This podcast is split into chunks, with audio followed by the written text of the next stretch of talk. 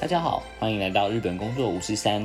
日本工作五十三是一个分享在日本生活经验的线上广播平台，透过每一个人的故事，去传达他们心中的想法，带给未来想要前往日本工作的人们一些建议及动力。那我们开始准备进入今天的节目喽。この番組は台湾キャリアとペラペラと千人千日の提供でお送りします。 大家好，欢迎收听今天的日本工作五四三，我是今天的主持人恩义。今天很荣幸请到了一位来宾，他的名字叫 Ariel，他在日本已经工作加上留学，住在日本有十二年的时间了。我们先请 Ariel 来做一下自我介绍。Hello，大家好，我是 Ariel。先自我介绍一下，我是二零零八年来日本念研究所，毕业以后就在日本工作，回去台湾一阵子，再回来结婚，然后就一直待到现在。我现在是一个自由接案者，然后是做行销的接案，然后还有做我个人的品牌。那我有一个 IG 的账号叫行销女子在日本，然后主要是分享在 IG 怎么经营，然后一些行销的案例，然后特别是介绍日本的东西。好，谢谢 Ariel。刚刚就讲到了蛮多事情嘛，就是从去念研究所，然后到工作，到结婚，就我觉得今天蛮多可以聊的部分的。首先就是想要问一下，为什么会想要到日本去念书呢？刚开始是什么样的契机让你喜欢上日本这个地方，还想要说到那里去生活跟学习？我在国中的时候，台湾那时候蛮流行日本的东西，然后像漫画或是一些偶像音乐。那那时候就喜欢日本的偶像，自己学日文啦，然后很想要知道他们在讲什么东西，向往可以来日本念书。那我大三的时候就，我们的大学是有交换学生的一个 program，然后我就来了。那一年还玩的蛮 开心，就觉得还蛮喜欢日本的，所以就是这个契机就让我一直很想要来日本。那一年的经验也是会觉得很想要再继续待下去。哦，原来是这样子。嗯，方便透露一下，就是刚开始喜欢的日本偶像是哪一个艺人，还是说哪一个团体这样子吗？讲然后就被报年龄，不 会不会，我可以透露是杰尼斯事务所的。哦，好好好，对那那就先透露到这边这样子，因为其实杰尼斯就是日本最大的一间是娱乐公司嘛。对对对，偶那像在日本的名声就是真的是婆婆跟妈妈跟女儿都会一起去看杰尼斯的艺人的演唱会这样子。对，嗯所以这样子说的话，应该就蛮安全的，就 大家不会，对对对，大家可以就是想想一想，对。我自己也是喜欢日本文化，之后就决定要到日本去留学的，所以在这个部分，我觉得，哎，就是听到你的经验，就觉得，哎，还蛮像的。你刚到日本的时候，哈，日文已经算是日常生活上面都不太会有问题嘛？还是说你去了日本之后，其实有很多部分是觉得，就是可能还要再去学习，然后可能也会去打工什么来多学日文？我那时候交换学生的那一年是我大三的时候，我其实是日文系，但是课堂学跟实际上其实有蛮大的差距。然后我刚来的时候算是可以沟通，也可以跟日本朋友交谈啦。其实是有一群留学生住在同个宿舍，会互相照应。我们就发现要去办网络这件事情有点困难，嗯，哦，对对对，那个很困难呢。办网络跟手机真的有点困难。然后我们就抓了一个日文最好的同学，我们都跟着他一起去，这样就是因为很复杂嘛。对对，的确是很复杂。我现在记起来了，就是我刚到日本的时候去办网路，他们就跟我说需要三个礼拜的时间。对然后我那时候直接傻眼，我就想说，哎，日本应该是科技很先进的国家，为什么家里要用网路，居然要三个礼拜的时间，就觉得好奇怪。而且那个时候也因为是外国人，你去银行，他可能就不想要帮你开账户啊，可能就是还要回到学校找推荐人，他才肯帮你看。对对，去的时候其实我也是考到日检的 N one 我才过去，但是我去了之后就发现，哎，有很多情况我其实不太会用日文解释，需要自己查字典啊，然后。再到店里面去跟店员沟通，这样子。嗯嗯，对对对，还有一些专有名词嘛。你自己会觉得在日本当学生跟在日本工作完全不一样的体验吗？还是你觉得其实哎就差不多？嗯，差蛮多的，因为学生 基本上学业跟玩嘛。嗯，对，我那时候也没有特别打工，就是我有拿奖学金，所以就是可能玩多一点点这样子。哦哦哦哦，对啊，所以也没有真的说在社会上工作的感觉。嗯嗯嗯嗯。那出社会就会，他们就很喜欢讲说，身为社会人，想开心，对，对你应该要是什么样子？那他们对这一点是蛮严格的。你自己有碰到过什么情况，被早一些时间进入公司的前辈们就讲说，哎，这个不是小开机应该有的行为？碰过这样的状况吗？不太记得了，也时间有点久远，出社会有点久哦，好好，没关系，没关系。在开始工作之后。哎，可以请问一下，就是是什么样的工作，然后是什么样的公司嘛？你是在公司里面唯一一个外国人吗？呃，研究所毕业的第一个工作是一个，它是中小企业，大概两三百个人，是在做业务，就营业嘛。嗯，一开始是做国内业务，它是一个卖软体的公司。嗯，外国人其实不会说很少啦，就是也是有十几个。哦。但是它其实是软体公司，会一半是工程师，一半是可能就是非工程师。那工程师的外国人比较多，然后非工程师的外国人就只有我跟几个中国同事这样子。嗯，那要卖软体的话，如果不是理科生或者是像工程师那种专业人，你自己会觉得还蛮有挑战性的吗？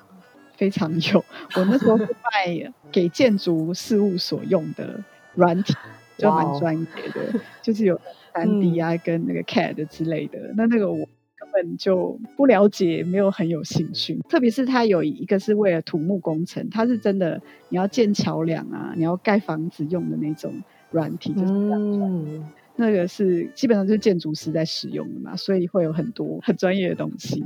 之后在找第二份工作的时候，有想说，哎，我就不要做软体这个产业了，我要换到别的产业去，或者是想说，哎，我不要做业务，我觉得业务好累啊，还要陪客人喝酒什么的，那我就想要换到可能就是待在办公室的时间比较多的一些职位这样子。我觉得自己的个性也不是像业务型的，所以就也不是很想要当业务。可是我其实也没想过我要做什么。毕业那时候，其实也是自己摸索，就是有什么机会就去做那样。找工作也没有很顺利，因为没有什么 梦想啊。然后他们很喜欢说“起姑”，就是你对于直癌要有一个中心。那你没有这个心在的话，就是面试的时候，你很容易就被人家问到。哦，对对对，因为我自己也是在日本找过工作嘛。然后那个时候我就发现，日本找工作可能跟在新加坡找工作最不一样的地方是，日本它其实没有要你已经知道说你未来想要做什么样的，像你要做业务还是你要做一般职嘛，他其实就是想要看你这个人是怎么样的一个人。你进公司之后，他其实就会安排你先到这个部署去工作几年，然后再把你调到另外一个地方。去对，然后也甚至就是可能会派到国外的分行啊什么的。我那时候也没有花很多时间去想说，哎，我适合或者是我喜欢什么样的工。或者是产业，我都是乱投一番，而且就是我也听说，可能那时候就有有很多那种都市传说，就哦什么学姐就是投了一百家公司，然后就有五十个内定啊 之类的故事很多，就以为说公司就是乱投就好了，再看要哪一个是请你回去面试，然后你再来去研究说，哎，这个产业是在干嘛的？对，所以那个时候也没有想太多，对对对。那知道，因为 Ariel 后来到一家日本的新创公司嘛，可能在收听的很多人都会对新创有一种向往，但也不太知道，就是日本的新创可能跟其他国家的新创有什么不一样。那关于这一点，你可以就是向大家介绍一下吗？嗯，因为我只待过日本的新创，没有办法跟人家比较。那我可以比较我之前在大公司待过跟新创公司的感觉好了。好，进新创公司之前，我是在一家大公司，我是当派遣员工，然后做了两年，主要工作是做中国市场的行销。大公司就是分工非常的细，然后。很多时候有点身不由己的感觉，我不知道是那个公司的问题还是怎样，就是有时候很无奈的感觉。他们在面对自己的工作的时候，嗯，上面派下来要做这个，那只好去做。哦，这有点像就是呃，老板叫你做什么，你就要去做，然后就没有什么选择的余地，这样子的感觉。对 对，嗯嗯嗯，做化妆品啦，哦。假如说想要做一个新功能的化妆水，好了，那他们要写提案，那要先在内部先给最上层的人说好，你可以开始开发了。嗯，那他们在筹备这种社内的 presentation，嗯，会感觉。他们处理事情比较慢呢，只是为了也不是说讨好，就是计划是为了给上面人看的感觉比较多。哦，对我了解。进公司的时候可能会有一些梦想嘛，呃，我想要做出一个被大家都喜欢的产品，化妆品。对，但进公司以后也为了生存，就是 只好做一些觉得老板会高兴的事情。对对对。那之后到新创公司里面，有觉得自由很多吗？自由很多，怎么说呢？应该说是因为人很少。我那间公司就是大概十人上下，我是做 app，后来有网页，然后就是网络服务啦。一个人可能要担当很多角色，那其实很自由，想要做什么，你跟老板说我要做这个，然后我觉得。应该要做呢？通常老板说好，你去做看看。那不行，再说。会变成说你很多事情你要很主动，没有人会逼你要做什么。提出想要做什么时候，你就是要证明你可以。不行的话，其实你也可以再要求别人帮助你。所有的事情都是要很主动。决策的时候也是蛮比较自由啦。哦，是先有 App，然后后来才有网页。我觉得这一点还蛮特别的，因为其他网络产品。都是先有一个网站嘛，对，然后之后觉得哦，有很多人在用，就是流量很多，我们再来去开发 App。日本的话比较多是先有 App，之后再去建立一个网页嘛。也不是哎，就是我们前公司一开始是锁定海外的市场，主要是在东南亚或是像非洲啊、中东啊，不是锁定全球。那的趋势就是大家还是以手机为主嘛，手机就是非常便宜，然后上网也变得比较方便。那我们就想说，那就做一个 app，因为 app 它的功能性是可以发那个通知，所以可以让用户可以再回来。网站的话，变说你走了就不会回来，就是你用了以后，然后觉得好像还不错，可是你就会忘记它，那就不会这样。对对对。然后后来有网页，其实是新的服务，公司的产品它有。A 产品后来又多了一个 B 产品，那个 B 产品它的性质是比较适合用网站方式。嗯嗯嗯嗯。你刚进那家新创公司的时候是十个人嘛？对。到后来的话，是不是人数有增加很多？没有。到你离开的时候，哦，没有，还是保持这样子十个人。对对对，他有在成，嗯，算是有成长，但是一直都会控制在十个人左右。嗯，我好奇的是，日本的新创公司都会在哪里啊？因为我印象中，就是新创公司就很喜欢就待在有其他新创公司的一个 同一个地区这样子。之前工作的那一家公司是在哪一个地方？他在港区，就是我们搬了两次家，但是都在港区里。我的观察啦，就是涩谷跟六本木这两块。那个时候六本木那个 Google 还在那里嘛？哦，对对对对对，现在搬了吗？对，他现在在涩谷。哦，罗布基西里现在还是很多大型创在里面。喜布亚是有那个 Cyber Agent 的嘛？就是那个广告公司，就是这两个。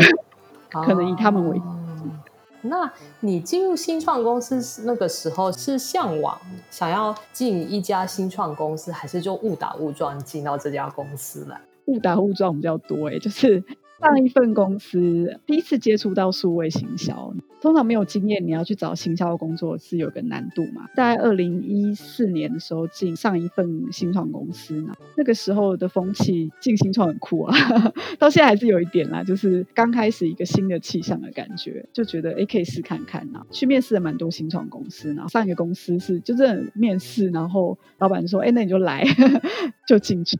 哦，没有那种像大公司，就是有第一轮面试，然后第二轮，然后还有笔记那个考试啊，然后还要最后见那个 那个拉斯 boss 这样子的感觉。对，我我第一我第一轮就是社长面试，因为也才几个人嘛。然后上司就是社长，所以就是他面试我。哦，所以那个时候就是主要是因为对数位行销产生兴趣，然后就以数位行销当做自己的那个 g 个，就那个筹，再去找新创的一些工作。但确实就是行销的工作是没有经验的话，应该是蛮难找的，所以我觉得蛮厉害的。就机缘啦，新创公司比较多会愿意给新人机会，如果他有这个有 U，就他们有办法照顾一个新人的话，我其实一开始是从实习做，那个公司的特色是老板就先让你进来做实习，做一两个月，然后就看你可不可以，那可以就帮你转正社员，所以可能老板也觉得说，反正就用看看嘛，那你也试看看这样。嗯嗯嗯嗯，传统的日本所谓的大手企业，就 OT 给员工的待遇跟福利，跟在日本的新创比起来，会有明显的差异吗？还是说其实都差不多？还是说有可能，哎，新创的可能会待遇更好一点？差很多，哦但是是其实新创也有分法。你如果是独角兽，跟你是那种小公司，像前公司就是很小啊，哦就差很多。那大一点，像美露卡利，哦，看你公司有没有赚钱，也不是说赚钱，就是它的五利亚给是多少，嗯，它其实都是很相对，就是你这个公司大概的价值是多少，那它就会给员工多少。就是会看那个公司的有上市的话就是市价嘛，那没有的话就是会看，可能也会有一些投资家，对。所以也自然的会有一个 valuation 嘛，对对。对，然后就看那个来决定员工的待遇这样子。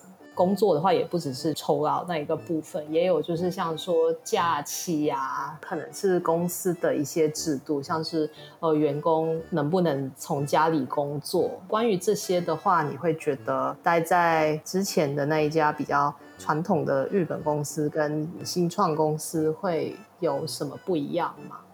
如果是在家工作的话，我们是软体业嘛，所以大家对于电脑都是非常熟悉。很多时候也是在家里上班的时候也蛮，就是在发生疫情之前，有时候也会在家里上班，所以不要出门的那一段时间，公司很快就是说，那我们都在家里上，可能就比较灵活呢。平常大家很擅长用电脑工作，所以就比较没有问题。那在大公司就不是很清楚，他们可能会有一些决策比较慢，他们要花一段时间才可以说，那好，我们就从现在开始在家里上班。小公司、新创公司的话，就是动作比较快一点。嗯嗯嗯。Ariel 的话，算是有成功转职到一家新创公司上班嘛？我相信就是在收听的朋友里面，也会有很多是想要到日本去工作。如果说这些想要未来到日本的新创公司去工作的话，会推荐他们透过什么样的方式去找工作吗？或者是有什么需要注意的地方吗？如果是靠自己的力量去找的话，有一个是专为新创为主的平台，类似 l i g u r u d o 然后它是叫 Wantedly。哦、w a n t e d l y 我也是在那边找到我上一份工作，哦，它现在还是蛮好用。很多新创呃愿意找外国员工，就是有些选项你可以挑。对对对，呃，Wanterly 这家公司就是我也有听说过，他们后来在新加坡有开了公司，我那个朋友好像就是有在那边帮忙。然后我还有另一个方法，就是我现在是那个自由接案者嘛，但是我其实之前有想过要换工作，然后我就找一个是 agent 的那种。啊、猎头公司吗？对对对，主要找行销，然后特别是数位行销的，也是蛮多这种公司。嗯看你的专长是什么，然后你就去找那个专业的。嗯嗯，他们其实分得嗯很细哦，就是你要行销，他还有分说你是什么什么行销。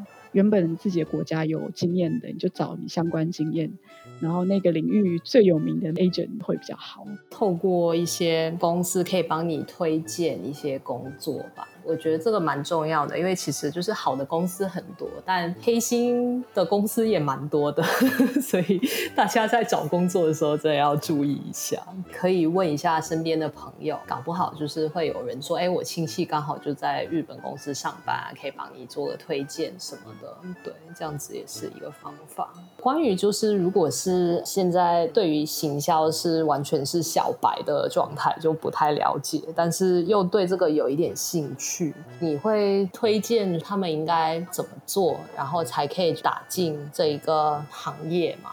我觉得要看有没有最基本的知识啦，就是行销会有很多理论嘛。嗯其实进上一份工作的时候，也是没有什么行销的经验，算是在化妆品公司有做就是品牌行销，但是也是看人家做比较多。我那个时候就有自己去上课，想说我想要多了解一下行销的东西。所谓的上课是线下的一些课程吗？还是你就是找一些可能线上的教材啊？都是线上为主哎、也看蛮多书的，也去参加一些那种活动啊。那时候就是很喜欢，然后就是所有可以接触到关于行销任何事情，都会很积极去尝试。最基本你要有这个去追求行销领域的那份上进心啊，接下来你就去找机会让你可以练习你学到的呃，因为有这份就是好奇心嘛，成功找到了在新创的行销的工作，后来就变成了自由接案者嘛。那我觉得要成为自由接案者，其实需要蛮大的勇气。对那 是什么样的契机之下，就决定说，嗯，我就要独立起来，然后我要自己变成一个 freelancer 这样子的形式工作呢？然后有没有遇到什么困难呢？我是后来发现我的个性其实真的很爱自由，我连在新创我都觉得不够自由，哦，是啊，老板会管你啊，我就觉得有点烦。然后我其实有一个嗯梦想啦，就是可以一边工作一边旅行。现在就是渐渐很多就是远端工作，远端工作你也可以选择就是为公司做，或是为自己的事业做。上一份公司从二月开始就是进入远端工作，一直到现在哦，变成远端工作的时候，老板就更想要控制你，就是想要知道你在干嘛。所以我那阵子我觉得好痛苦。是怎么样去监视呢？他是要求大家要把 webcam 打开，然后再监视员工们吗？没有那么严格，但是因为我们是用 Slack 嘛，所以就是一个聊天的一个软体。大家九点上班的话，一上线就要跟大家打招呼，报告说我今天要做什么。比如说我列出五件事情好了，这五件事情中午的时候你要先报告说 这五件事情的进度怎么样，离开的时候再说进度怎么样。比你在公司你要更详细报告你今天要做什么事情，我觉得有点累啦。嗯，我觉得有一些事情是在公司就老板刚好问你，然后你就跟他解释一下，其实是 OK 的。但如果换成是像是要传简讯，然后要一直回答说，哎，我现在的进度到底在哪里？然后如果说我有五件事情，然后到晚上我只做好四件，然后就会有人问说，哎，那第五件呢？就是什么时候做好？对每十分钟发你一个提醒说，哎，这个好了没有？这样子，我就觉得很烦。没有这么夸张，就是没有不会这么严重。但是我那时候就觉得被管，要开会的时候，我都觉得心情很不好。这个是今年二月的时候对，哦，所以你离开那一家公司也算是蛮最近的事情对我我忘记讲，我是六月离职的，哦，是这样子哦，恭喜恭喜！自由了。因为我好奇，就是辞职的时候是远端去跟老板说哦，我不干了这样子吗？哦，没有没有没有，二月开始说可以远端，那个时候还没那么严重嘛，就变成说一个礼拜去公司一次两次。我开始决定我要离职，大概可能是四月讲的。那个时候我就想说，完了，这个礼拜我之后今天会遇到老板，就是趁他抽烟休息的时候跑去找他。我还没有办法找一个好的时机跟他说，这样哦，那他有没有吓到？有啦有。但你那时候就比较坚持说，就是我一定要走。但是他知道啊，就是呃有请了一年的育婴假，然后再回去上班。